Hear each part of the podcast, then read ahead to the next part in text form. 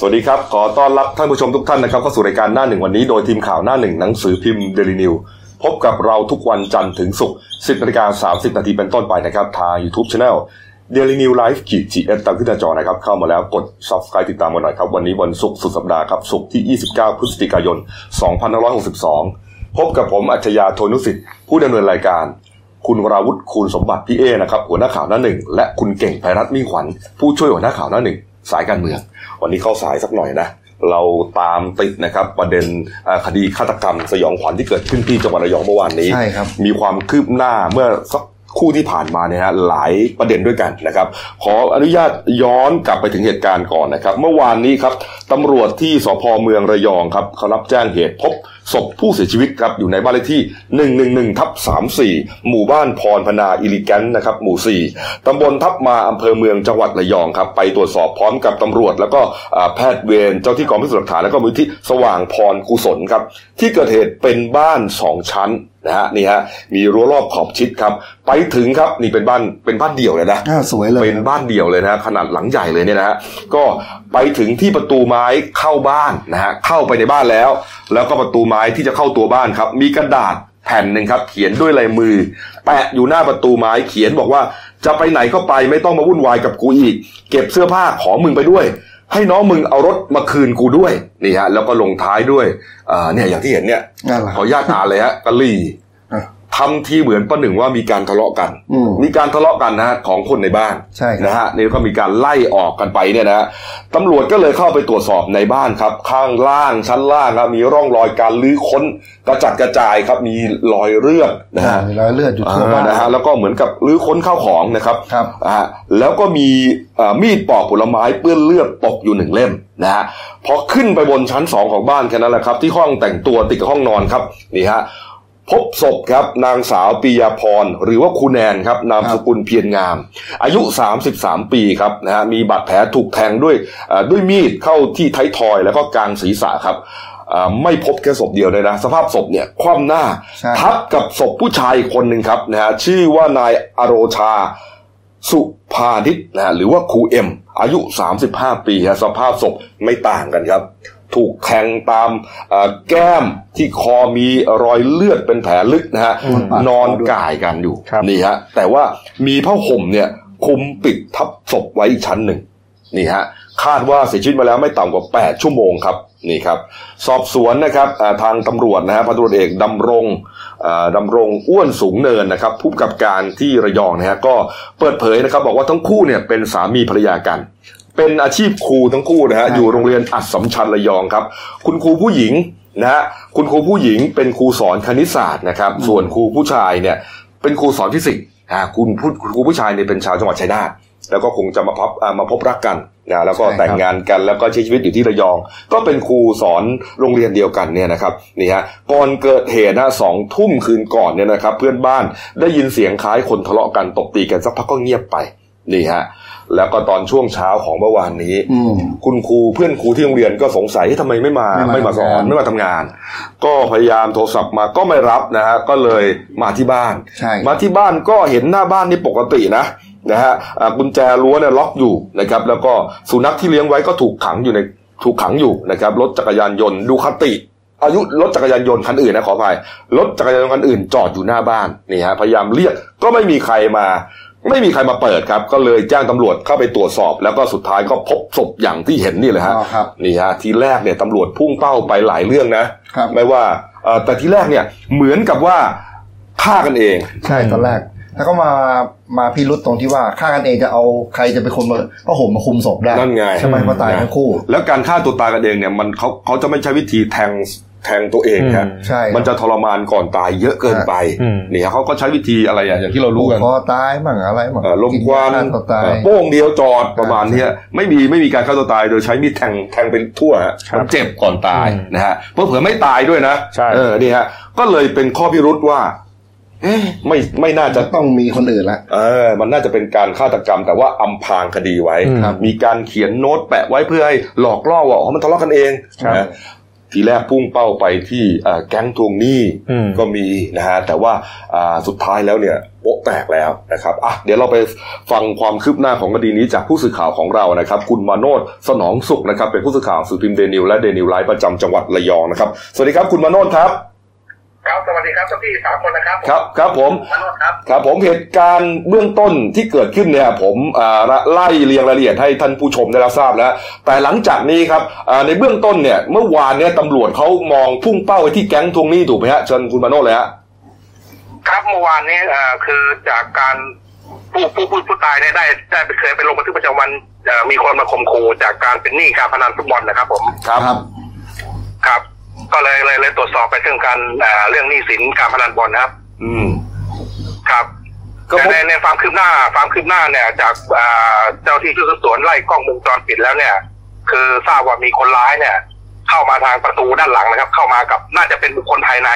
นะครับ เข้ามาบุคคลภายใน คือนั่งรถบริการครับคุณมาโนดฮะขอขอขอขอขออย่างนี้ก่อนนะฮะนิดเดียวฮะอ่าหลังจากที่ตอนแรกเนี่ยตำรวจพุ่งเป้าไปที่แก๊งทวงหนี้นะฮะเรื่องพนันใช่ฟุตครับบอลนะฮะเนื่องจากว่าอ่ามีการไปสอบพยานคนหนึ่งถูกไหมฮะเป็นเหมือนกับครัคุบณแม่บุญธรรมใช่ไหมเขาว่าไงครับคุณแม่บุญธรรมคนนี้อ่าเขาบอกว่าผู้ผู้ตายเนี่ยเคยมายืมยืมยืมเงินห้าแสนครับผมว่าจะไปจ่ายหนี้หนี้หนี้การพนันนะครับผมแล้วก็ไม่ได้ติดต่อกันมาเลย ตั้งแต่ครั้งนั้นนะครับผม อืมนะฮะคุณแม่ครับคุณครับคนนี้ก็คือคุณบรรทมเจริญผลนะครับ เป็นเจ้าของทอมใช่ครับพิซซ่ารีสอร์ทอยู่ที่เกาะเสม็ดใช่ครับนะฮะอืมใช่ครับใช่ครับอ่าครับผมก็ทีแรกก็เลยตำรวจก็เชื่อว่าน่าจะเป็นเกี่ยวกับเรื่องแก๊งทวงหนี้มันมีเงินพนันแนวโน้มที่จะเป็นไปได้สูงใช่ครับนะฮะครับแต่ว่าหลังจากนั้นไปพบเอ่อหลักฐานที่คุณมาโนดว่าเนี่ยฮะว่าไปเลยครับ คือคือผู้ตายเนี่ยได้ได้เคยเคยโพสต์ขายรถอ่ารถรถรถบิ๊กไบค์ฮะรถ Ducati คันหนึ่งครับผม Ducati นะครับ อ่าก็ได้โพสต์โพสต์โพสต์ขายทางทางอินเทอร์เน็ตนะครับ ทางทางเฟซบุ๊กเลยครับผมอืมนะครับครับคืออ่าทางชุดสืบสวนก็เอามาเอาข้อมูลเนี่ยมาเชื่อมต่อ มาเชื่อมต่อจากเอ่อกล้องวงจรปิดที่คนร้าย คนร้ายเอาเนี่ยกล้องเข้ามาเอารูที่ปบ้านกล้องรถดูคติเข้ามาฮะใช่ครับอ่ารถรถปกติตอนนั้นไม่ได้อ่าวันเกิดเหตุไม่ได้อยู่ไม่ได้อยู่ในบ้านนะครับ ครับอ๋อรถไม่อยู่แล้วอ่านะครับนะครับใช่ครับรถไม่ได้อยู่แล้วครับมีคืการอคนร้ายเนี่ยโพสต์เข้ามากับคนภายในในหมู่บ้านเนี่ย คาดว่าน่าจะมา คนภายในหมู่บ้านเพราะขาเข้าเนี่ย ไม่สามารถจะเช็คกล้องได้ว่าคนร้ายเนี่ยเข้ามาได้อย่างไรอืมคาดว่าน่าจะมากับคนคนที่อยู่ในหมู่บ้านเนี่ยครับ ครับ เข้ามาก่อเหตุ เข้ามาก่อเหตุอ่าคนอ่ามาก่อเหตุเสร็จปุ๊บเนี่ยแล้วได้ขับรถฟีโน่ของของของผู้ตายเนี่ยขับออกไปครับขับออกไปรอบหนึ่งไปทางด้านหลังใช้กีย์การ์ดของผู้ตายเนี่ยอ่าเปิดประตูไปครับออกไปทางด้านหลังของหมู่บ้าน อืมเสร็จแล้วประมาณตีหนึ่งเนี่ยเข้ามาอีกรอบโดยเอารถฟีโน่คันเดิมเนี่ย มาเข้ามาจอดไว้ แล้วก็เขียนป้ายอำพรางไว้ครับผมอ๋อป้ายที่ป้ายที่ปักไว้ครับ อืม สรุปแล้วก็คือผู้ก่อเหตุเนี่ยฮะเป็นคนที่ติดต่อซื้อรถดูคติกับผู้ตายถูกไหมฮะใช่ครับถูกถูกต้องครับอ๋อครับนะครับ แล้วก็ตอนนี้อ่าทางทางชุดสืบสวนก็ได้รวบรวมพยานหลักฐานแล้วก็ออกหมายออกหมายจับได้หนึ่งคนนะครับผมครับคือนายสุภกิจสุจาศรีอายุ 22 ปีครับผมเป็นชาวจังหวัดเชียงใหม่ครับ ที่เป็นผู้ติดต่อซื้อรถอ่า รถบิ๊กไบค์นะครับผมอืมอืมนะครับสรุปก็ครับผมคือเป็นครับเหมือนลูกค้าที่เอ่อลวงมาซื้อแต่จริงแล้วก็ตั้งใจจะมาชิงรถไปเลย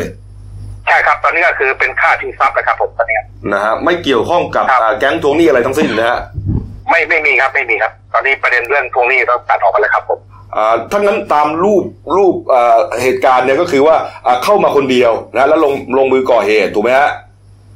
ก่อแต่เหเขาตุเขาคาดว่าน่าจะมาเข้ามาตอนเข้ามาน่าจะมากับบุคคลภายในอยู่ในหมู่บ้านนะครับผมอืมหแต่มายถึเข้างมาว่าก่อเหตุนั้นอ่ามันน่าจะเข้าไปคนเดียวครับ ครับ ก็คือลงมือคนเดียวถูกไหมฮะถูกต้องครับถูกต้องครับอ่าแล้วเสร็จแล้วก็พออ่าผู้ตายเสียชีวิตทั้งสองแล้วเนี่ยฮะก็อ่าขับรถดูคติที่ตัวเองต้องการเนี่ยออกไปเลย ไม่ได้รถรถปกติไม่ได้ไม่ได้อยู่ในบ้านอะไรเงี้ยขับรถฟีโน่ครับของผู้ตายที่อยู่ในบ้านขับออกไปครับผมครับครับครับโดยโดยใช้กีย์การ์ดของของผู้ตายที่เจ้าของบ้านเนี่ย เปิดประตูออกไปด้านหลังของหมู่บ้านครับ อืมอ่าแล้วรถดูคติครับของผู้ตายนี่อยู่ที่ไหนครับตอนนี้รถอ่าตอนเนี้ยอ่ายังไม่ทราบว่ารถรถว่ารถของผู้ตายเนี่ย ไปอยู่ที่ไหนเห็นข่าวว่ารถผู้ตายเนี่ยน่าจะไปฝากไว้กับเพื่อนคนหนึ่งครับ ที่ของคนร้ายนะครับผมอ๋อถ้างั้นก็ครับอ่าผมเข้าใจเรื่องแล้วก็เป็นไปได้ว่าอาจจะต้องการที่จะมาเอาดูคตินี่แหละอืมนะฮะใช่ครับแต่ว่าพอครับมาถึงแล้วไม่เจอรถดูคติก็ก็เอารถคันอื่นไป จะแม่แม่มันคือมาคุยเรื่องเรื่อง น่าจะเป็นเรื่องการตกลงเรื่องการซื้อขายรถสุกตินะครับผมอืม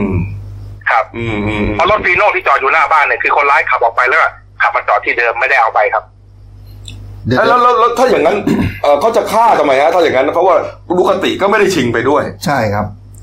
ก็ก็ค่าเรื่องอ่าอาจจะมาตกลงเรื่องการจ่ายเงิน อ่ายอดหกแสนของการซื้อขายรถนะครับผม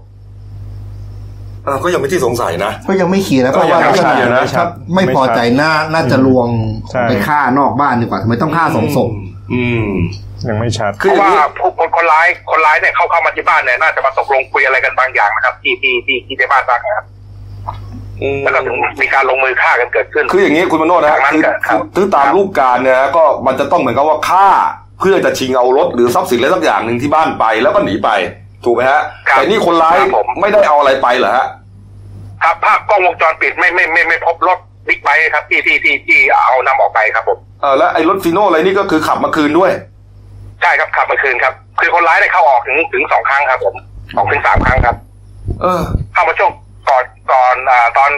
อ่าประมาณสองทุ่มครั้งหนึ่งแล้วก็สามทุ่มครั้งแล้วก็ประมาณตีหนึ่งครั้งหนึ่งครับผมอืม ครับเออภาพจากกล้องวงจรปิดที่จับไว้ด้านหลังได้ครับผมคือมันค่อนข้างจะปริศนาอยู่นะ ก็ก็ดังนั้นก็ยังครับยังเอาเข้าจริง ๆ ก็เหมือนก็ยังไม่เคลียร์นะ หรือว่ามันก็จะเป็นแก๊งทวงหนี้เหมือนกันอ่าตอนเนี้ยอ่าทางเจ้าที่ชุดสืบสวนน่ะมุ่งมาประเด็นเรื่องการซื้อขายรถบิ๊กไบค์ครับผมอืมซื้อขายผมว่ามันก็ยังคุมคือนะเออรถก็คก็รับคือถ้าได้ไปก็ก็ก็เข้าทางเข้าเข้าเข้าที่เข้าทางเข้าทางแหละอืม แต่นี่มันไม่ได้ไปอะดิไม่ได้รถไปอืมเออแล้วแล้วในกล้องวงจรปิดก็ไม่ได้มีพบว่าดูคติไอ้คันสีแดงนี่จอดอยู่หน้าบ้านด้วยถูกไหมฮะครับ หรืออ่าคือจะว่าความคิดส่วนตัวผมน่าจะเกิดจาก ถ้าแก๊งทวงหนี้อะน่าจะยึดรถไปมากกว่าครับอืมยึดรถยึดรถยึดรถไปก่อนหน้านั้นแล้วครับ ผมอ๋อครับ ก็เป็นไปได้เพว่าราะอาหนี่จจะสินหนี่สินค่อนข้างจะค่อนข้างเยอะ อาจจะติดต่อซื้อรถจ่ายตังค์ไปแล้ว แล้ววันนี้จะมาเอารถรถไม่อยู่อืมก็เลยฟิลครัขาบด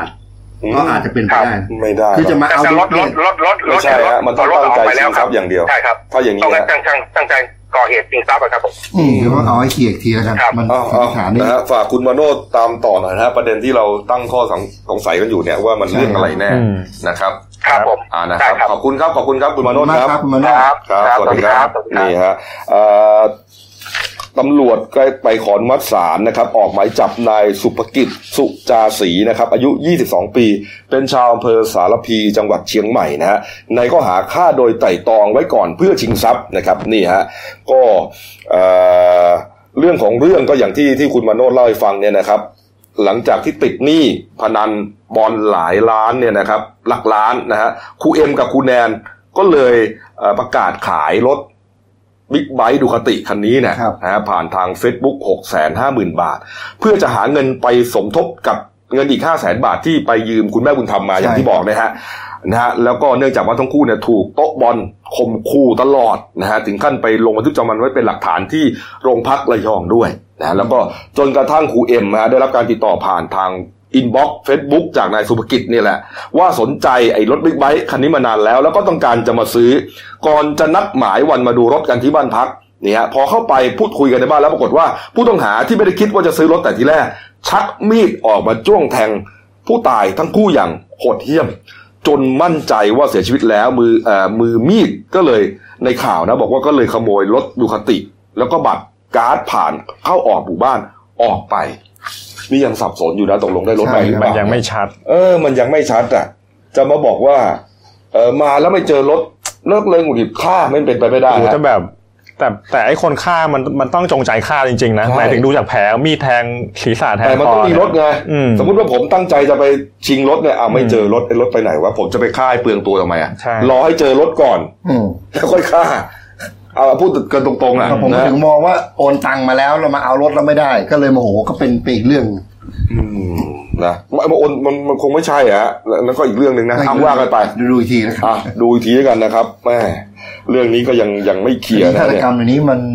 มันเป็นอะไรที่ซับซ้อนขึ้นนะอืมแรงจูงใจเปลี่ยนไปเยอะเลยอะไรอย่างครับเงี้ยครับนะครับ เอ้า เอาละครับมาเรื่องการบ้านการเมืองหน่อยนะครับนะฮะเมื่อวานนี้ครับเอ่อก็ยังมีการประชุมสภาผู้แทนราษฎรอยู่นะฮะหลังจากที่ล่มไปเมื่อวันพุธที่ผ่านมาอืมล่มไปเพราะว่าอ่านับองค์ประชุมไม่ครบนะฮะปรากฏว่าตั้งแต่ช่วงเช้านะครับ ช่วงสายๆครับ 10โมง45 นาทีครับ คุณชวนหลีกภัยก็เป็นประธานการประชุมนะครับคุณเก่งฮะ ก็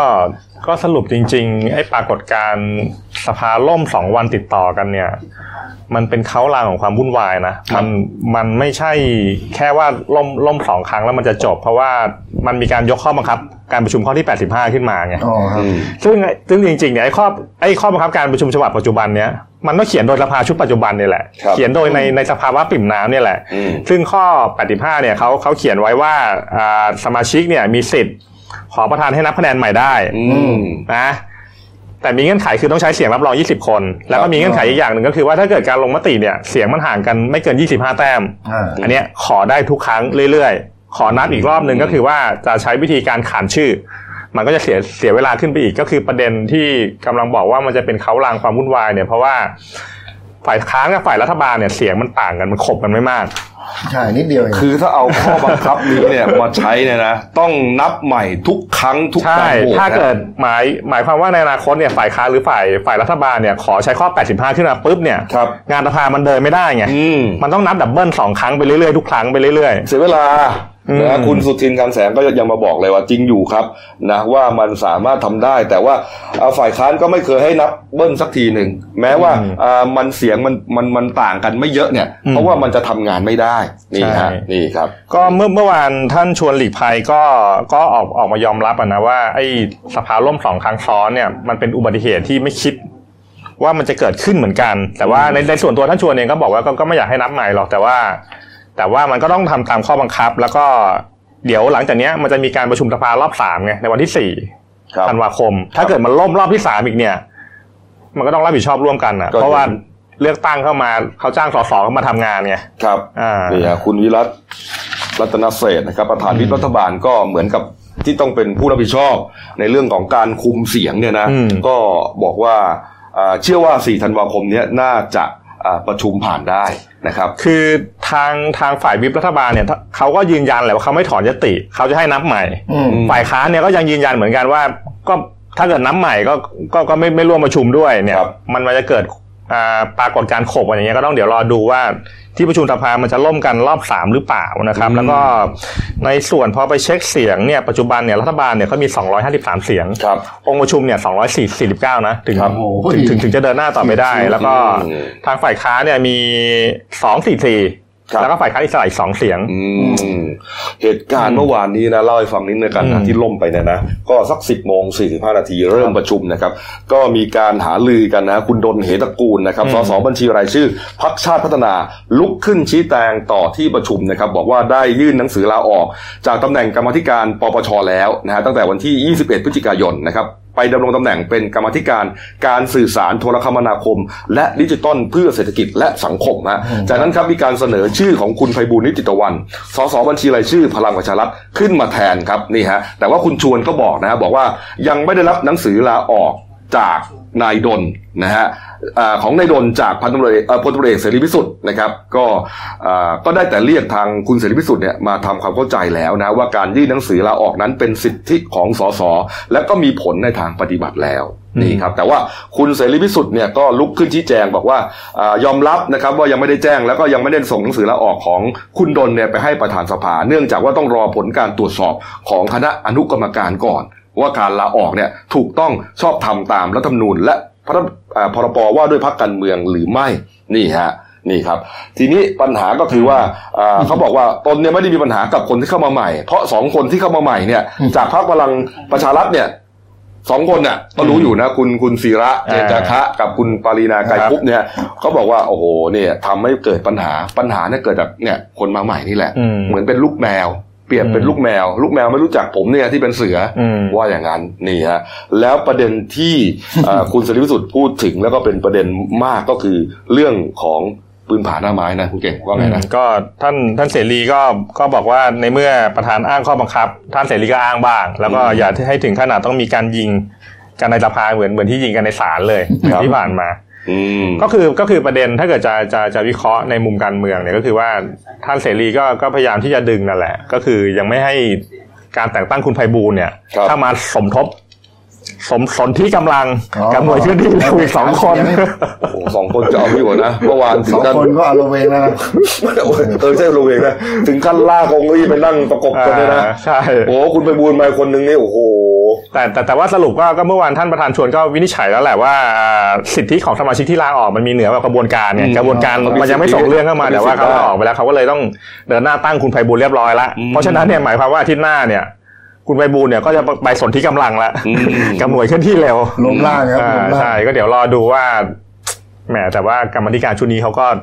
ดูเดือดนะอืมต้องดูนี่ฮะจะวุ่นวายหรือเปล่านี่ครับ จากนั้นครับคุณชวนก็พยายามดึงเข้าหารือตามวาระเนี่ยนะครับเนี่ยเรื่องเกี่ยวกับอ่าการตั้งกรรมาธิการวิสามันเรื่องศึกษาไอ้มาตรา44เนี่ยนะแล้วก็เหมือนกับว่าจะโหวตใช่ไหมโหวตใหม่ แต่สสฝ่ายค้านก็ลุกขึ้นประท้วงไม่เห็นด้วยนะครับที่จะให้มีการนับคะแนนใหม่นะเนื่องเขาระบุนะครับว่าอันเนี้ยไม่ใช่นับคะแนนใหม่ แต่เป็นการโหวตใหม่ นี่มันคนละเรื่องกันนะก็ปรากฏว่าพอถึงขั้นนี้ครับ คุณชวนก็ยังยืนยันอยู่นะฮะฝ่ายค้านก็เลยลุกขึ้นนะแล้วก็ walk out นี่ฮะ walk out ก็คือเดินออกจากห้องประชุมใช่นะครับนี่ฮะก็คุณชวนก็จำเป็นต้องนับองค์ประชุมอืมปรากฏว่านับได้แค่ 240 เสียงครับ ไม่ครบฮะปิดเลยฮะ ต้องสั่งปิดเออ11นาฬิกา25นาทีผ่านไปแค่ 40 นาทีเท่านั้นเองฮะอืมแต่ถามคุณเก่งนะครับนับคะแนนใหม่กับโหวตใหม่ อย่างนับคะแนนใหม่เนี่ยเขา เขาสามารถเอาคะแนนเมื่อคืนมานับใหม่ได้ไหม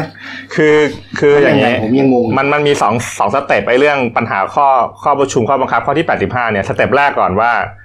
ประธานมีอำนาจให้นับใหม่หรือเปล่าอืมซึ่งโอเคชัดเจนมันมีก็คืออย่างอย่างอย่างที่ว่าไปนะเงื่อนไข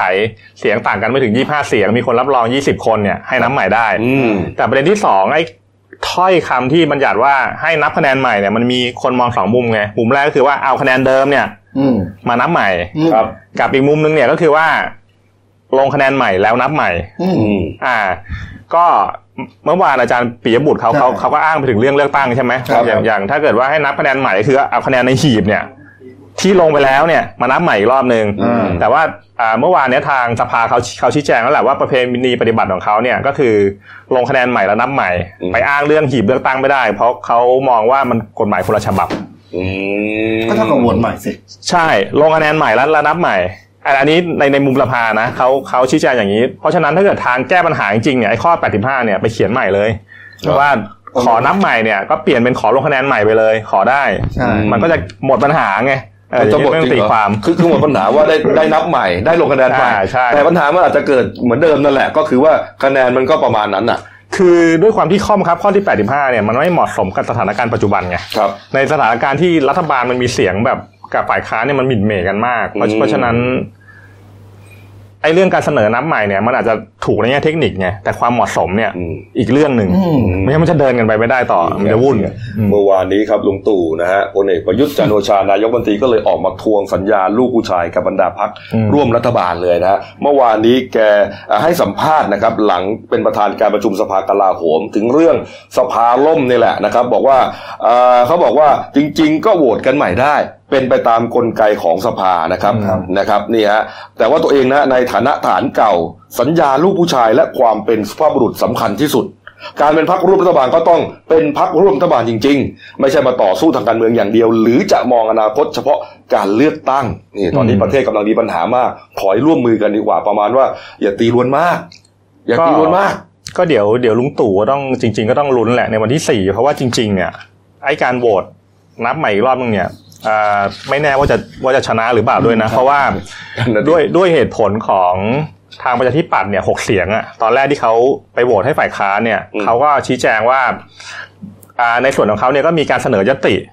ในการที่จะศึกษาผลกระทบมาตรา14เหมือนกันเพราะฉะนั้นเนี่ยถ้าเกิดเขากลับไปกลับมาไม่โหวตสนับสนุนยติเนี้ยอืมมันจะตอบประชาชนไม่ได้ไงเขายังยืนยันจุดยืนเดิมว่าไอ้หกเสียงเนี่ยที่เขารับรองยติเนี่ยเขาก็ต้องไปโหวตอ่า เป็นยติที่ประชาธิปัตย์เขาเสนอเหมือนกันอืมเสนอโดยคุณอภิสิทธิ์ใช่นะให้จำได้นะอ่าเรื่องนี้คุณเทพไทยเสนพงศ์สสอืมนครศรีธรรมราชพูดถึงนะฮะอืมนะครับอ้าว การเมืองก็พอสมควรนะครับอะปิดท้าย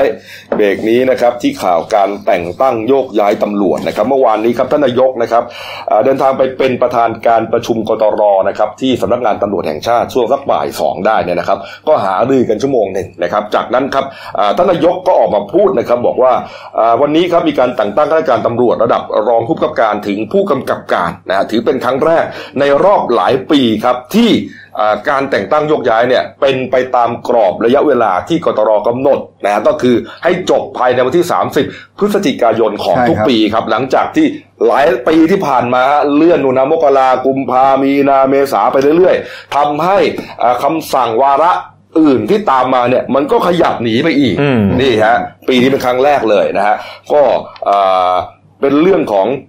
อ่า เป็นเรื่องของการแต่งตั้งเขาบอกว่าแบ่งออกเป็นสี่กลุ่มด้วยกันนะครับนี่ฮะก็คือกลุ่มรองผู้การหมุนเวียน เลื่อนอ่าผู้กำกับเลื่อนเป็นรองผู้กำกับการนะแล้วก็ผู้กำกับหมุนเวียน และรองผู้กำกับเลื่อนเป็นผู้กำกับการนี่ฮะก็ประมาณสองพันตำแหน่งนะอ่านี่ฮะครับนี่ครับ ก็ก็นอกจากชมไปแล้วครับ ก็มีตบท้ายนิดหนึ่งว่าตกตู่ใช่ไหมอ่าหลังจากแต่งตั้งไปแล้ว 6 เดือนเนี่ยจะประเมินประสิทธิภาพการทำงานอีกครั้งนะครับ ตู่ขู่เลยใช่ไหมหากพบว่าไม่มีประสิทธิภาพเนี่ย ก็ย้ายกันอีกแต่ผมเออว่าก็ยังใจชื้นนะตั้งครึ่งปีได้นั่งอยู่ตั้งครึ่งปีก็โอเคนะสำหรับตำรวจนะครับเออนี่ฮะนะฮะนี่ครับนี่ฮะเอ้าเราลองมาดูมันมีรายงานด้วยนะบอกว่าครั้งนี้เนี่ยนะครับอ่าถือเป็นการโยกย้ายครั้งใหญ่ครั้งหนึ่งเลยนะในโรงพักนครบาลใช่ครับโรงพักนครบาลเนี่ยมีทั้งหมด 88 โรงพักนะฮะมีการโยกย้ายผู้กำกับการที่เป็นหัวหน้าสถานีเนี่ยนะ ถึง 64 ตำแหน่ง 64 โรงพักครับ อันเนื่องมาจากว่าก่อนหน้านี้ฮะ นี่ฮะ ในหัวข่าวของเราก็บอกตำรวจสายโจ๊ก กระจุย ก็นะฮะเขาบอกว่าสมัยช่วงก่อนหน้านี้อะพลตำรวจโทอ่าเชษฐ์หักพานสุรเชษฐ์หักพานนะครับอ่าท่านเป็นล่าสุดก็คือเป็นอดีตอ่าผู้จัดการใช่ปคมรับนะฮะเหมือนกับว่าเป็นคนทำทำโผอะทำคำสั่ง อ่าใช่ใช่ เออเนี่ยมันก็เลยเอ่ออาจจะทำไม่ไหวไงคนเดียวไงก็เลยเลื่อนมาเยอะเลื่อนนานไงอ๋อเอครัอบทำคนเดียวไงนี่ฮะแต่ว่าพอหลังจากที่อ่าบิ๊กโจ๊กเนี่ยถูกย้ายไปแล้วเนี่ยนะครับไปประจำที่อ่าที่ไหนนะสำนักงาสำนันกการปลัดสำนักปลัดสำนักนายกอืมครับนะครับเป็นข้าราชการประจำแล้วเนี่ยนะฮะก็เลยเปลี่ยนคนทำนะครับครับก็เลยทำทัน นะฮะนะฮะแล้วก็เลยมีการโยกย้ายเขาบอกว่าโยกย้ายในส่วนของที่ก่อนหน้านี้เนี่ยที่เป็นเพื่อนร่วมรุ่นนรต47 ของบิ๊กโจ๊กเนี่ยนะหลายคนเลยนะพี่เอ๋นะมีชื่อบ้างไหมมีมีครับอืมก็คือ คือถ้าเป็นนรตสี่เจ็ดก็ธรรมดาคนเราก็เพื่อนพ้องก็อืมก็เอาคนรู้ใจมาทำงานจะสะดวกกว่า ครับเขาก็เมื่อดูรายชื่อแล้วครับ อืมสำหรับสายนรตสี่เจ็ดนะครับครับนี่ฮะนี่ฮะอันนี้ฮะก็ ก็ถ้าที่ดูนะครับก็มีพันตำรวจเอกกุลเชษฐ์บางพานนะครับ รองผู้บังคับการจรไปเป็นรองผู้บังคับการสบสครับพลตำรวจเอกรัชพล ชนะศรีขจรนะครับ เป็นรองผู้กำกับการนครบาลหนึ่งก็โดนออกไปนอกพื้นที่นะครับ ก็กลายเป็นรองผู้กำกับการจังหวัดชัยนาทอืมออกไปภาคกลางหน่อยนี่ธรรมดานิดนึงครับสำหรับพลตำรวจเอกสุรพัฒน์สุขกำเนิดนะครับผู้กำกับดูสิต ก็ออกไปนั่งแถวชานมือหน่อยหนองข้างภูนี่าอีกคนหนึ่งฮะดูทุ่งนาดูอะไรไปนี่พลตำรวจเอกคนนี้เนี่ยสำคัญกำพลรัตนประทีปครับนี่ผู้กำกับสนลุมพินีนะคครัรับบในไข่แดงของนครบาลนะฮะก็ไปไปอยู่ที่สพเมืองพิจิตรครับคดีชาละวันครับ นี่ฮะนี่ฮะนี่ครับ แล้วก็อ่าอีกหลายท่านนะครับที่ถูกโยกย้ายเนี่ยนะฮะก็มีเยอะนะอาทิเช่นอ่านี่ครับอ่า พันตำรวจเอกนิติวัฒน์แสนสิ่งนะครับ ผู้กำกับการทองหล่อมาเป็นผู้กำกับลุมพินีนะครับพันตำรวจเอกวรศักดิ์พิสิทธิ์บรรณกรครับผู้กำกับการฝ่ายบริการภูธรจังหวัดเพชรบุรีครับมาเป็นผู้กำกับสนชนะสงครามนี่ครัอับนนี้เขาเป็นพวกที่อยู่ไกลๆแล้วได้เข้ามานั่งครับเก้าอี้ดีๆเนี่ยก็อย่างนี่ฮะพันตำรวจเอกสัมพันธ์เหลืองเศรษฐกุลนะครับพกกตม จังหวัดชนบุรีได้มาเป็นผู้กำกับทองหล่อครับอ่าได้ได้มานั่งไข่แดงกลางเมืองเลยครับ นี่แหละฮะนี่แหละฮะฮะก็ถือเป็นถือเป็นเอ่อการยกย้ายครั้งใหญ่นะฮะของนายตำรวจระดับผู้กำกับการอยู่ในโรงพักของนครบาลถึงจะเย็นเดี๋ยว เดี๋ยวมีมาอีกชุดหนึ่งจะมีรายชุดเป็นหนึ่งโหรองผู้กำกับถึงสารวัตรเออแล้วแต่ว่าเขาก็ไปเอ่อสืบเสาะดูนะรายชื่อส่วนใหญ่เนี่ยก็ก่อนหน้านี้ก็เป็นสาย บิ๊กโจ๊กไงอืมใช่ครัแล้บวก็เป็นเพื่อนร่วมรุ่นบิ๊กโจ๊กเนี่ยส่วนใหญ่ก็จะถูกย้าย เออ มันเป็นไม่ออกนอกหน่วย ก็ยังอยู่ในหน่วยเดิม แต่ว่าก็เหมือนกับอ่าลดชั้นไปนิดนึงอะคือคือตำแหน่งเนี่ยเท่ากันพุ่มกับเนี่ยนะแต่ว่าโรงพักต่าง ๆ เนี่ย เรื่องของการอ่าศักดิ์ศรีมันเท่าไม่เท่ากันอะนะอืมมันก็รู้กันในแวดวงตำรวจอะนะครับ สมบัติฝ่ายกันชมอะครับ อืมนะครับเอามาดูการ์ตูนขาประจำของคุณขวดนะครับเนี่ยฮะเฮียกวงนะครับ บอกว่าประชาชนต้องรู้จักช่วยตัวเอง อย่ามัวแต่รอรัฐบาลอ้าวคราวนี้ทางนี้นะครับ แม่ค้าคนทำงานเนี่ยก็บอกว่ารัฐบาลก็ต้องรู้จักหาเงินเองด้วย อย่ามัวแต่รีดภาษี จ้องล้วงเงินในกระเป๋าของประชาชน อันนี้ก็แซวแซวรัฐบาลออกนโยบายกระตุ้นเศรษฐกิจเออใช่ไหมครับอืมนะอะขวดก็ว่าไปนะครับอะพักครู่เดียวครับกลับมาช่วงหน้าครับ นี่ฮะ อ่าบรรดา เขาเรียกทาสแมวอะอ๋อทาสแมวหมายถึงว่าคนที่รักแมวเป็นชีวิตจิตใจนะ Facebook ไม่โพสต์รูปลูกโพสต์แต่รูปแมวเนี่ยนะก็จะชอบมากนะฮะเนื่องจากว่าเป็นภาพสิริมงคลจริงๆคือแมวมันไม่ได้มองเราเป็นเจ้านายอะกรมสมเด็จพระเทพครับกรมสมเด็จพระเทพได้ทรงอุ้ม แมวทรงเลี้ยงออกงานด้วยนะเดี๋ยวเรามาชมภาพอันน่ารักน่ารักของพระองค์ท่านเนี่ยนะครับ แล้วก็มีเรื่องของวงจรปิด กล้องวงจรปิดที่ติดอยู่ที่รถยนต์ฮะระเบิดฮะเกือบวอดทั้งคันฮะแล้วก็มีประเด็นของคุณวีระและคุณอัจฉริยะฮะพร้อมที่จะกราบเท้าคุณศิระเลย หากพิสูจน์ได้ว่าคุณปารีนาไม่ผิดฐานรุกป่านะครับปิดท้ายที่แคปซูลอึฟุ้งฟิงอะไรจะขนาดนั้นฮะคุณอึคนมันจะต้องฟุ้งฟิ้งทำไมครับพักคุณเดียวครับเดี๋ยวกลับมือข่าวกันต่อครับ จากหน้าหนังสือพิมพ์ สู่หน้าจอมอนิเตอร์ พบกับรายการข่าวรูปแบบใหม่ หน้าหนึ่งวันนี้ โดยทีมข่าวหน้าหนึ่ง หนังสือพิมพ์เดลิวิวออกอากาศสดทาง YouTube d e l i n e w l i v e ขีดทีเทุกวันจันทร์ถึงศุกร์10นาฬิกา30นาทีเป็นต้นไป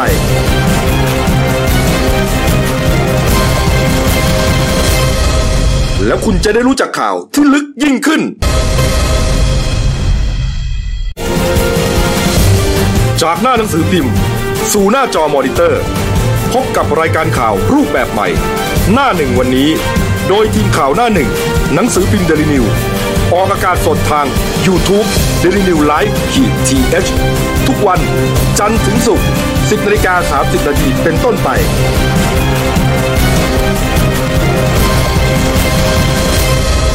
แล้วคุณจะได้รู้จักข่าวที่ลึกยิ่งขึ้น ครับผมกลับสู่ช่วง 2 ของรายการแล้วหนึ่งวันนี้ครับพบกับคุณโดครับไพศาลชัยเพชรผู้ช่วยนักข่าวท่านหนึ่งครับนี่ครับอ่ามาเป็นข่าวที่เกิดไว้นะครับ ข่าวอันเป็นภาพน่ารักน่ารักนะฮะแล้วก็เป็นสิริมงคลนะนะของคนเลี้ยงสัตว์ โดยเฉพาะอย่างยิ่งแมวนะฮะเราเคยเห็นอ่าสุนัขทรงเลี้ยงมาหลายหลายต่อหลายสุนัขแล้วใช่ครับนะครับ ตั้งแต่ปุนทองแดงนะของในหลวงรัชกาลที่ 9 แล้วก็บรรดาลูกๆหลานๆนะรวมถึงอ่าคุณฟูฟู นะฮะอ่าสุนัขทรงเลี้ยงของ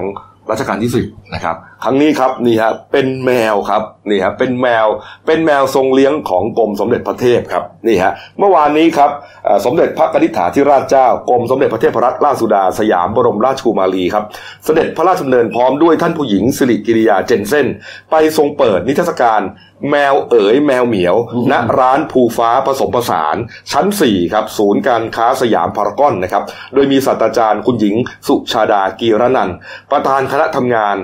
ร้านภูฟ้านะครับแล้วก็คุณหญิงชฎาวัฒนศิริธรรม ประธานกรรมการบริษัทสยามพารากอนเดเวล็อปเมนต์จำกัด และคณะเฝ้ารับเสด็จครับนี่ฮะสมเด็จพระกนิษฐาธิราชเจ้ากรมสมเด็จพระเทพรัตนราชสุดาสยามบรมราชกุมารีครับ เสด็จไปทรงกดปุ่มรูปแมว เปิดนิทรรศการแมวเอ๋ยแมวเหมียว ทรงลงนามทรงลงพระนามาพิไทยบนภาพวาดฝีพระหัตถ์ในการนี้ครับเสด็จเข้าร้านภูฟ้าผสมผสานครับ ทอดพระเนตรนิทรรศการและ ทรงอุ้มแมวทรงเลี้ยง ชื่อว่าคุณใบตองครับ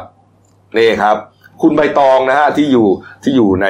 อ่านี่ฮะที่ทรงอุ้มอยู่เนี่ยนะนี่ครับ แล้วก็ฉายพระรูปเบื้องหน้า พระฉายาลักษณ์ครับนี่ฮะก่อนเสด็จพระดำเนินกลับ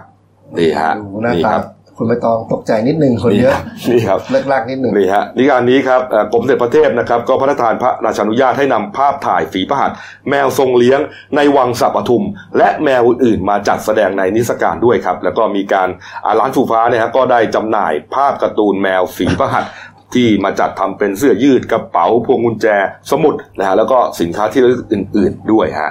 นี่ฮะดูรูปคุณใบตองหน่อยอ่ารูปเนี้ยเข้ามาเลยฮะอะไรนะตื่นใช่ไหม งงงๆนิดนึงงงตื่ๆนนิดนึงตื่นเนี่ยเพราะคนเยอะนะนี่ตัวใหญ่นะ ตัวใหญ่อะ เออเอ๊ะแล้วจะจะจะเข้ากับสุนัขทรงเลี้ยงได้ไหมไม่นะไม่ได้เลี้ยงด้วยกันแล้วก็เหรไม่อไม่ได้นะครับ เออนี่บรรดา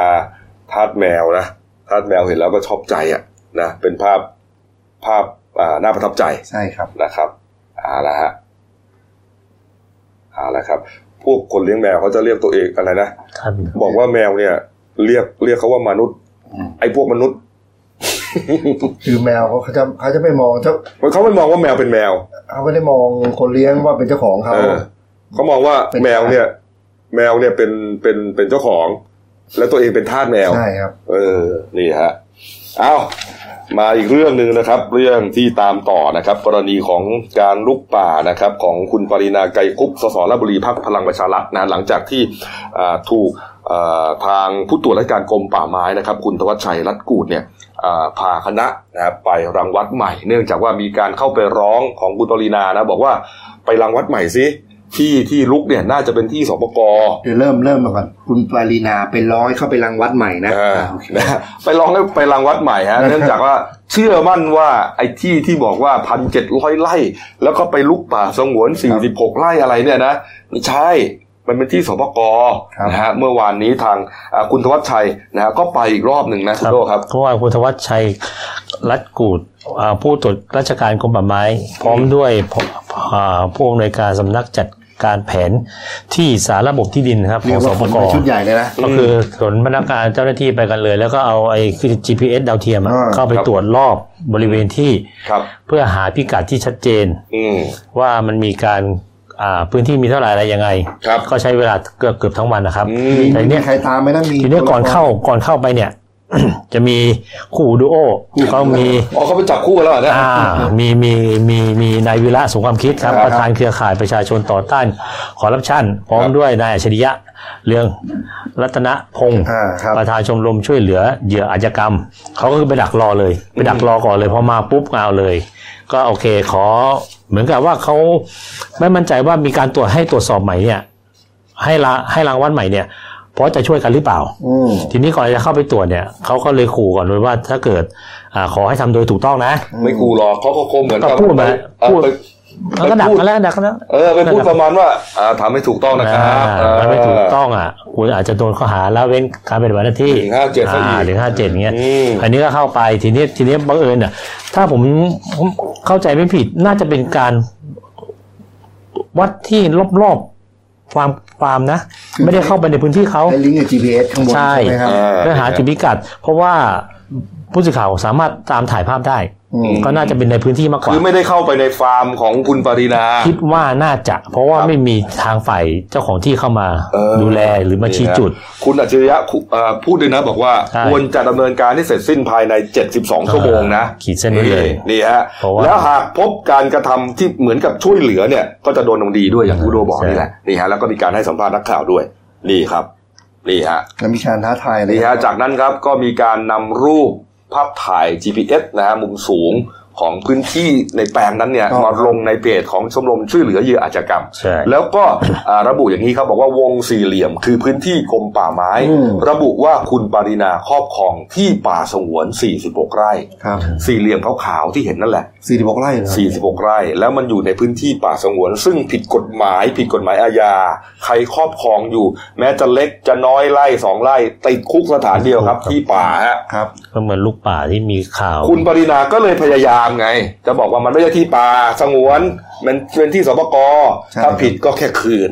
นี่ฮะก็เลยนี่คมีบการตรวจสอบแล้วทีเนี้ยนี่แหละมีการท้าทายกันอีกคุณอัจฉริยะบอกว่าถ้าเกิดมีการตรวจสอบเนี่ยเขามีการยกตัวอย่างว่าอ่าพอหลังพอมีปัญหาขึ้นมาปุ๊บคุณพ่อของเขาทวีครับไกรคุปท่านในายทวีไกรคุปอะครับออกมาพูดประมาณว่าที่เนี่ยซื้อมาเมื่อประมาณปีสองห้าสามสามครับครับซึ่งตอนนั้นน่ะ ตรวจสอบแล้วคุณปรินายังศึกษาอยู่ต่างประเทศอืมอ๋อ ก็เลยไม่เข้าข่ายเลยเพราะว่าคุณไม่ได้เป็นเกษตรกรแน่นอน คือคุณ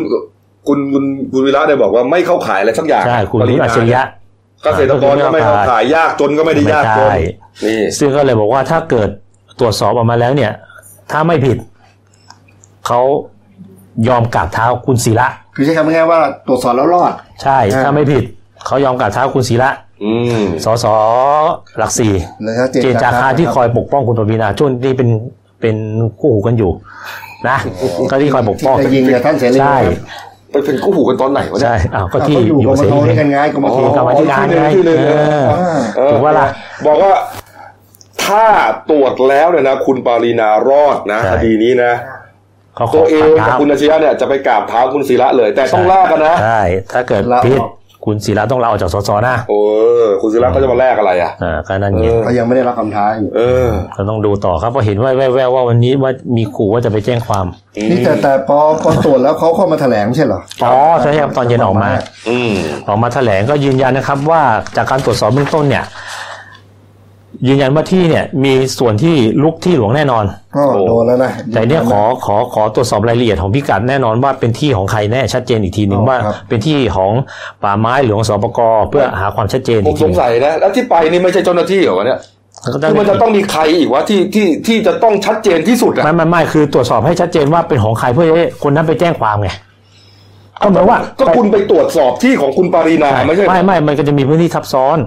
เหรอเพราะเขาดูจากแผนที่เก่าว่ามันอาจจะมีการคลาดเคคือลื่อนผมไหมพยายามบอกเนี่ยเล่าข่าวใช่เนี่ยนี่มันวันศุกร์แล้วเนี่ยผมเล่าข่าวเนี่ยมันตั้งแต่วันจันทร์แล้วนะบอกว่าใช่เดี๋ยวเดี๋ยวต้องตรวจสอบอีกรอบนึงเดี๋ยวจะให้มันชัดเจน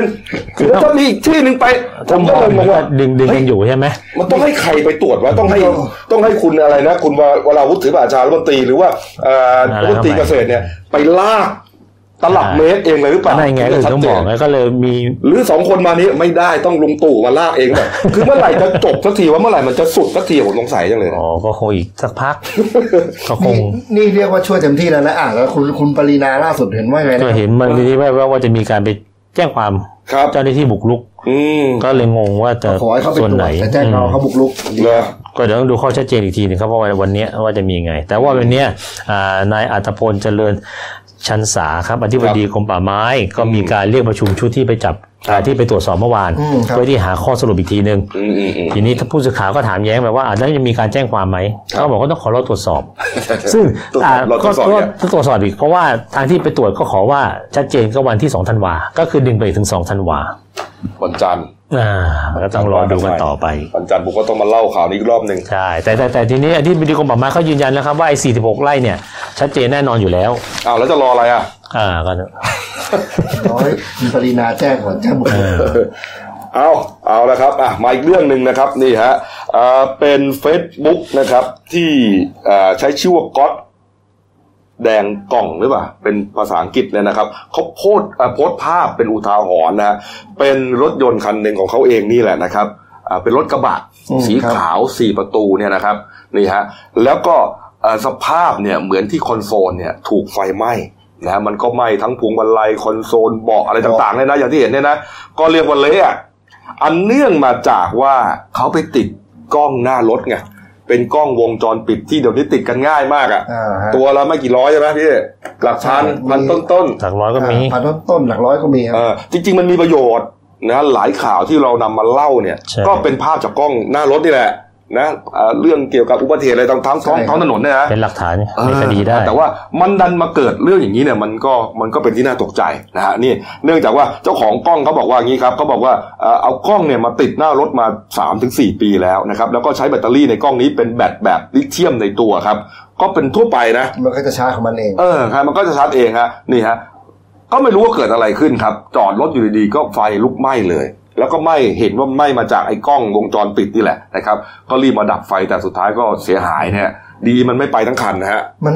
จริงมันน่ามันน่าจะไหม้แค่กล้องของตัวมันนะโอ้โหนี่มันเนี่ยกระโดนระเบิด ก็มันไหม้ของมันเองไงมันอาจจะไม่มีใครเห็นไงเวลาใช่แบปะตแบตมันสปาร์คแล้วมันก็ไปลามยาวไงโอ้โหลามไงไอ้หล่นไงพี่ฝ้าล่นหลังคาก็เป็นเรียกว่าเหหนัมือกนมากเป็นผ้าบุใช่ไหมเป็นพลาสติกโอ้พวกเนี้ยนะก็ไปหมดนะฮะนี่ฮะก็ตั้งข้อสันนิษฐานว่าน่าจะเกิดจากอ่าการเสื่อม สภาพของแบตเตอรี่ยมนะฮะแบตแบตแบตเอ่อแบตเตอรี่ยมนะฮะแบตลิเธียมเนี่ยนะฮะถ้าเราใช้ไปเกินสักสามปีก็น่าจะมีอายุการใช้งานของมันมันก็ควรจะเปลี่ยนได้นะใช่เพราะอันนี้เขาใช้มาสี่ปีอะพี่จริงๆเนี่ยมันก็เหมือนกับมือถืออะโทรศัพท์มือถืออะอ๋อที่มันก็มีระเบิดมีจะมีบวแบมตมีบอะไรวมนะเริ่มบวมเริ่มบวมเออแต่นี่เสียเป็นครั้งแรกๆนะที่เราเคยไปแล้วเดี๋ยวนี้ไอ้กแล้ล้วองจอดตากแดดด้วยดูแล้วดูจอดตากแดดกล้องเนี้ยมาจากซ้ำกับอีกจีนแดงเนี้ยใช่ปะจีนแดงเกี่ยวอะไรไหมเนี่ยที่เขาผลิตไงผลิตขายไงพูดทำไมวะเนี่ยเออ จีนแดงก็คืออาจจะไม่มีคุณภาพคุณภาพเออนั้นของถูกเหรอก็ไม่รู้แต่จะต้องไปเอาเขาออกจากรถแล้วผมไปว่าจีนแดงมันไม่ใช่ หมายความว่าอ่าก็ต้องดูให้ดีนะว่าบางประเทศเนี่ยก็มันก็เป็นเรื่องของอ่าอุปกรณ์อะนะคุณภาพของของวัสดุอุปกรณ์เนี่ยมันอาจจะต่างกัน ก็ดูหน่อยซื้อถูกก็ใช้สั้น ๆ ซื้อแพงก็ใช้ยาวหน่อยถูกต้องแต่ว่าต้องมีอายุการใช้งานให้มัน ใช่ ไม่ใช่ว่าจะดันทุลังจึงบอกมันจะพังก็เนี่ยพังแล้ว แต่ว่าเดือดร้อนมันนะจะพังก็คือไม่ติดแต่มันไม่ระเบิดนะอืมพังก็คือไม่ติดเลยแบตมันเสื่อมมันก็กล้องมันก็ไม่ติดอะไรแต่เงี้อยย่างมือถือมันก็ไปเหมือนกันนะเกมก็ไม่นะบางทีช้าๆอยู่ก็เป่งเออรวมก็แต่เนี่ยอะเรื่องเนี้ยก็เป็นอุทาหรณ์อะเออทำให้เราต้องระวังอะ คนที่ติดกล้องอะนะเอออะปิดท้ายที่ข่าวนี้ครับผมไม่รู้ว่าเออของคนเรามันจะทำไมจะต้องฟุ้งฟิ้งด้วยก็ไม่ไม่ยังหาเหตุผลไม่ได้เหมือนกันนะฮะนี่ครับ เขาบอกว่าตอนนี้มีการขายแคปซูลกากเพชรนะฮะเรียกว่ากิตเตอร์ฮะขายกันอยู่ต่างประเทศ ขายกันเป็นล่ำเป็นสันครับนี่ฮะกินเข้าไปฮะจะทำให้อึออกมาเป่งเป็นประกายเฉิดฉายวิงวิงเราต้องขออภัยท่านที่ท่านผู้ชมที่อาจกำลังกินข้าวอยู่ด้วย อ่า ผมไม่ได้พูดให้มันเยอะแล้วกันเออแต่ว่าอย่างที่เห็นเนี่ยฮะเป็นแคปซูลแล้วข้างในก็เป็นเหมือนกากเพชรฮะคนต้องการกินเพื่อที่จะให้อุจจาระตัวเองฟุ้งฟิ้งเพื่ออะไรวะ เห็นอยู่คนเดียวอะผมว่าน่าจะเป็นแฟกทำเล่นๆสนุกๆนะครับละนี่ฮะเขาก็บอกว่าอ่าทางหมอหมอแลบแพนด้าใช่ไหมฮะบอกว่าเคยเห็นเหมือนกันนะไอ้กากเพชรที่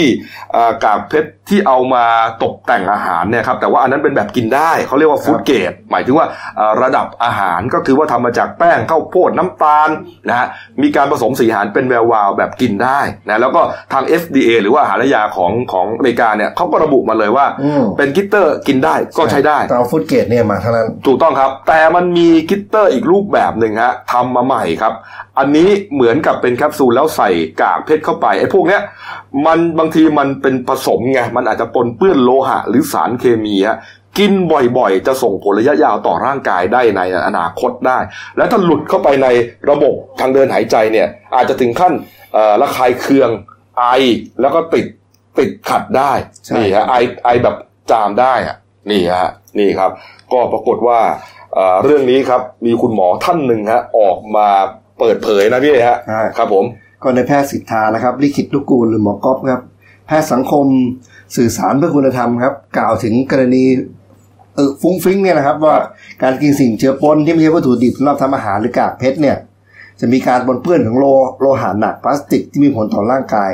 ตับไตที่มีหน้าที่กำจัดของเสียร่างกายก็จะทำงานหนักขึ้นเออแทนที่มันจะกำจัดของเสียปกติ ที่ใช่บางทีครับเราเผลอกินไป มันกลายมาต้องเป็นกำจัดไอ้ไอ้ไอ้เรื่องพวกนี้เนี่ยมันมันไม่ใช่เรื่องอะแล้วส่วนกระเพาะอาหารที่จะดูดซึมสารอาหารเนี่ยมันก็งงอืมต้องมาดูดซึมไอ้ของแปลกๆมันเข้าไปฮะเออเออเออมันก็ทำให้บางทีมันอันกำจัดไม่ได้ ก็กลายเป็นสารพิษตกค้างมีผลระยะยาวนะครับทำให้เกิดพังผืดมีฝีในตับ ติดเชื้อและที่สำคัญคืออาจจะเป็นมะเร็ง เขาบอกอาการเริ่มต้นเนี่ยเห็นท่าไม่ดีเนี่ยมันจะมาจากการไข้เหลืองตัวเหลืองตาเหลืองนะครับ ก็นั่นแหละมันคือสอแล้วคุณคุณใกล้แล้วคุณได้รับผลกระทบจากพวกนี้นะครับอืมเขาบอกว่าไม่อยากให้ทานนะครับ ควรเลือกทานสิ่งที่ใช้ประกอบอาหารหรือแก๊ปฟู้ดอืมเนี่ยแต่ว่าเขาบอกอย่างนี้นะคุณหมอสิทธาบอกว่า แนะนำนะ แต่ถ้าอยากจะให้อุจจาระตัวเองฟุ้งฟิ้งเนี่ยอย่าไปเดือดร้อนร่างกายเลยอย่าไปกินเลยดึงออกมาแล้วเอาไอ้แคปซูลไปโรยเอาก็ได้ เออก็ดีนะคือเพราะอะไรอะ มันเห็นอยู่คนเดียวอะ ใครจะมาอยากดูอึเราอะ เออ ก็จริงนะคุณหมอเขาบอกนะบอกว่าเนี่ย เนี่ยใครใครใครอยากจะดูอุจจาระของเรา ก็มีแต่ตัวเราที่เห็นนะนี่ฮะการดูอุจจาระก็ปีข้อดี เพราะว่าก็จะได้รู้ว่าสุขภาพของเราเนี่ยเป็นยังไงมีปกติหรือไม่นะแต่ว่าไอ้กินในนี้ไปมันไม่ถูกเรื่องอะ เออใช่ครับนี่ครับ เอาเอาละครับ อ่าครบถ้วนนะฮะ อะมาดูหน้าหนึ่งเราหน่อยนะครับหนึ่งดาวหนึ่งดาวนะพี่เอ๋นะก็มีหลายเรื่องนะแต่ส่วนใหญ่เป็นข่าวที่เราเล่าอ่ามีอันนิดนึงฮะพี่เอ๋นะเนี่ยอ่าร้อยร้อยตำรวจโทครับครับ เป็นอดีตอดีตตำรวจ ขนย้ายห้าร้อยยี่สิบกิโลอืมตันเนี่ยก็ก็ตรวจสอบประวัติกระโชคโชนนะครับขนขนเรียกว่า เดือนหนึ่งขนแทบทุกวันอะ แต่เขายังปฏิเสธอยู่นะถูกจับได้ที่ที่สุโขทัยใช่ครับ โอ้โหอะเป็นตำรวจนะเอาละครับอะเรื่องส่วนเรื่องของอ่าเรื่องสั้นของฉันนะครับ ที่เป็นโครงการของหนังสือพิมพ์เดนิวร่วมกับอีกอ่าพันธมิตรอีกหลายแห่งเนี่ยนะฮะของอ่าฉบับตีพิมพ์วันเสาร์ที่ 30 พฤศจิกายนนะครับนี่ฮะเรื่อง สกาล่าอ่าเป็นโรงหนังครับชื่อโรงหนังที่เออติดตัวไปแล้วนี่ฮะผมยังไม่ได้อ่านนะเรื่องนี้นะแต่ก็คงเข้าใจว่าคงจะพูดถึงเรื่องราวเกี่ยวกับในโรงหนังนั่นแหละ เป็นโรงหนังในตำนานนะพี่ใช่ครับอยู่แถวสยามเนี่ยนะฮะอ่าเขียนโดยคุณคุณเฟืองเขียวเกี้ยวบุหลันนะฮะเฟืองเขียวเกี้ยวบุหลันนี่ฮะก็อาจจะเป็นเรื่องสั้นที่ชนะเลิศก็ได้นะเออไม่แน่เหมือนกันใครที่ชอบอ่านเรื่องสั้นลองหยิบเดลินิวส์อ่านเลยครับครับ จะมีทุกวัน ทุกวันเลย สนุกมาก ทุกวันนะไม่เว้นนะทั้งปีฮะอ่านได้เลยฮะนะครับเอาละครับครบถ้วนนะครับ ฝากช่องเราด้วยนะครับเดลินิวส์ขีด GS นะครับ เข้ามาแล้วกด subscribe กดไลค์กดแชร์กดกระดิ่งแจ้งเตือนนะครับ มีรายการดีๆทั้งวันและทุกวันนะวันนี้วันศุกร์ศุกร์สิ้นเดือนด้วยแม่นะฮะสุกสุดศุกร์สุดๆนะฮะพร้อมใช้ เย็นนี้ก็รถติดครับตั้งในรถไปเล่น เอาเอาละครับก็เอ่อ สังสรรค์กันก็อย่าให้เมามากแล้วเมาก็ไม่ขับกันแล้วกันนะครับอะวันนี้หมดเวลานะครับเราสามคนลาไปก่อน ขอบพระคุณทุกท่านที่ติดตามรับชมครับลาไปก่อนครับ สวัสดีครับ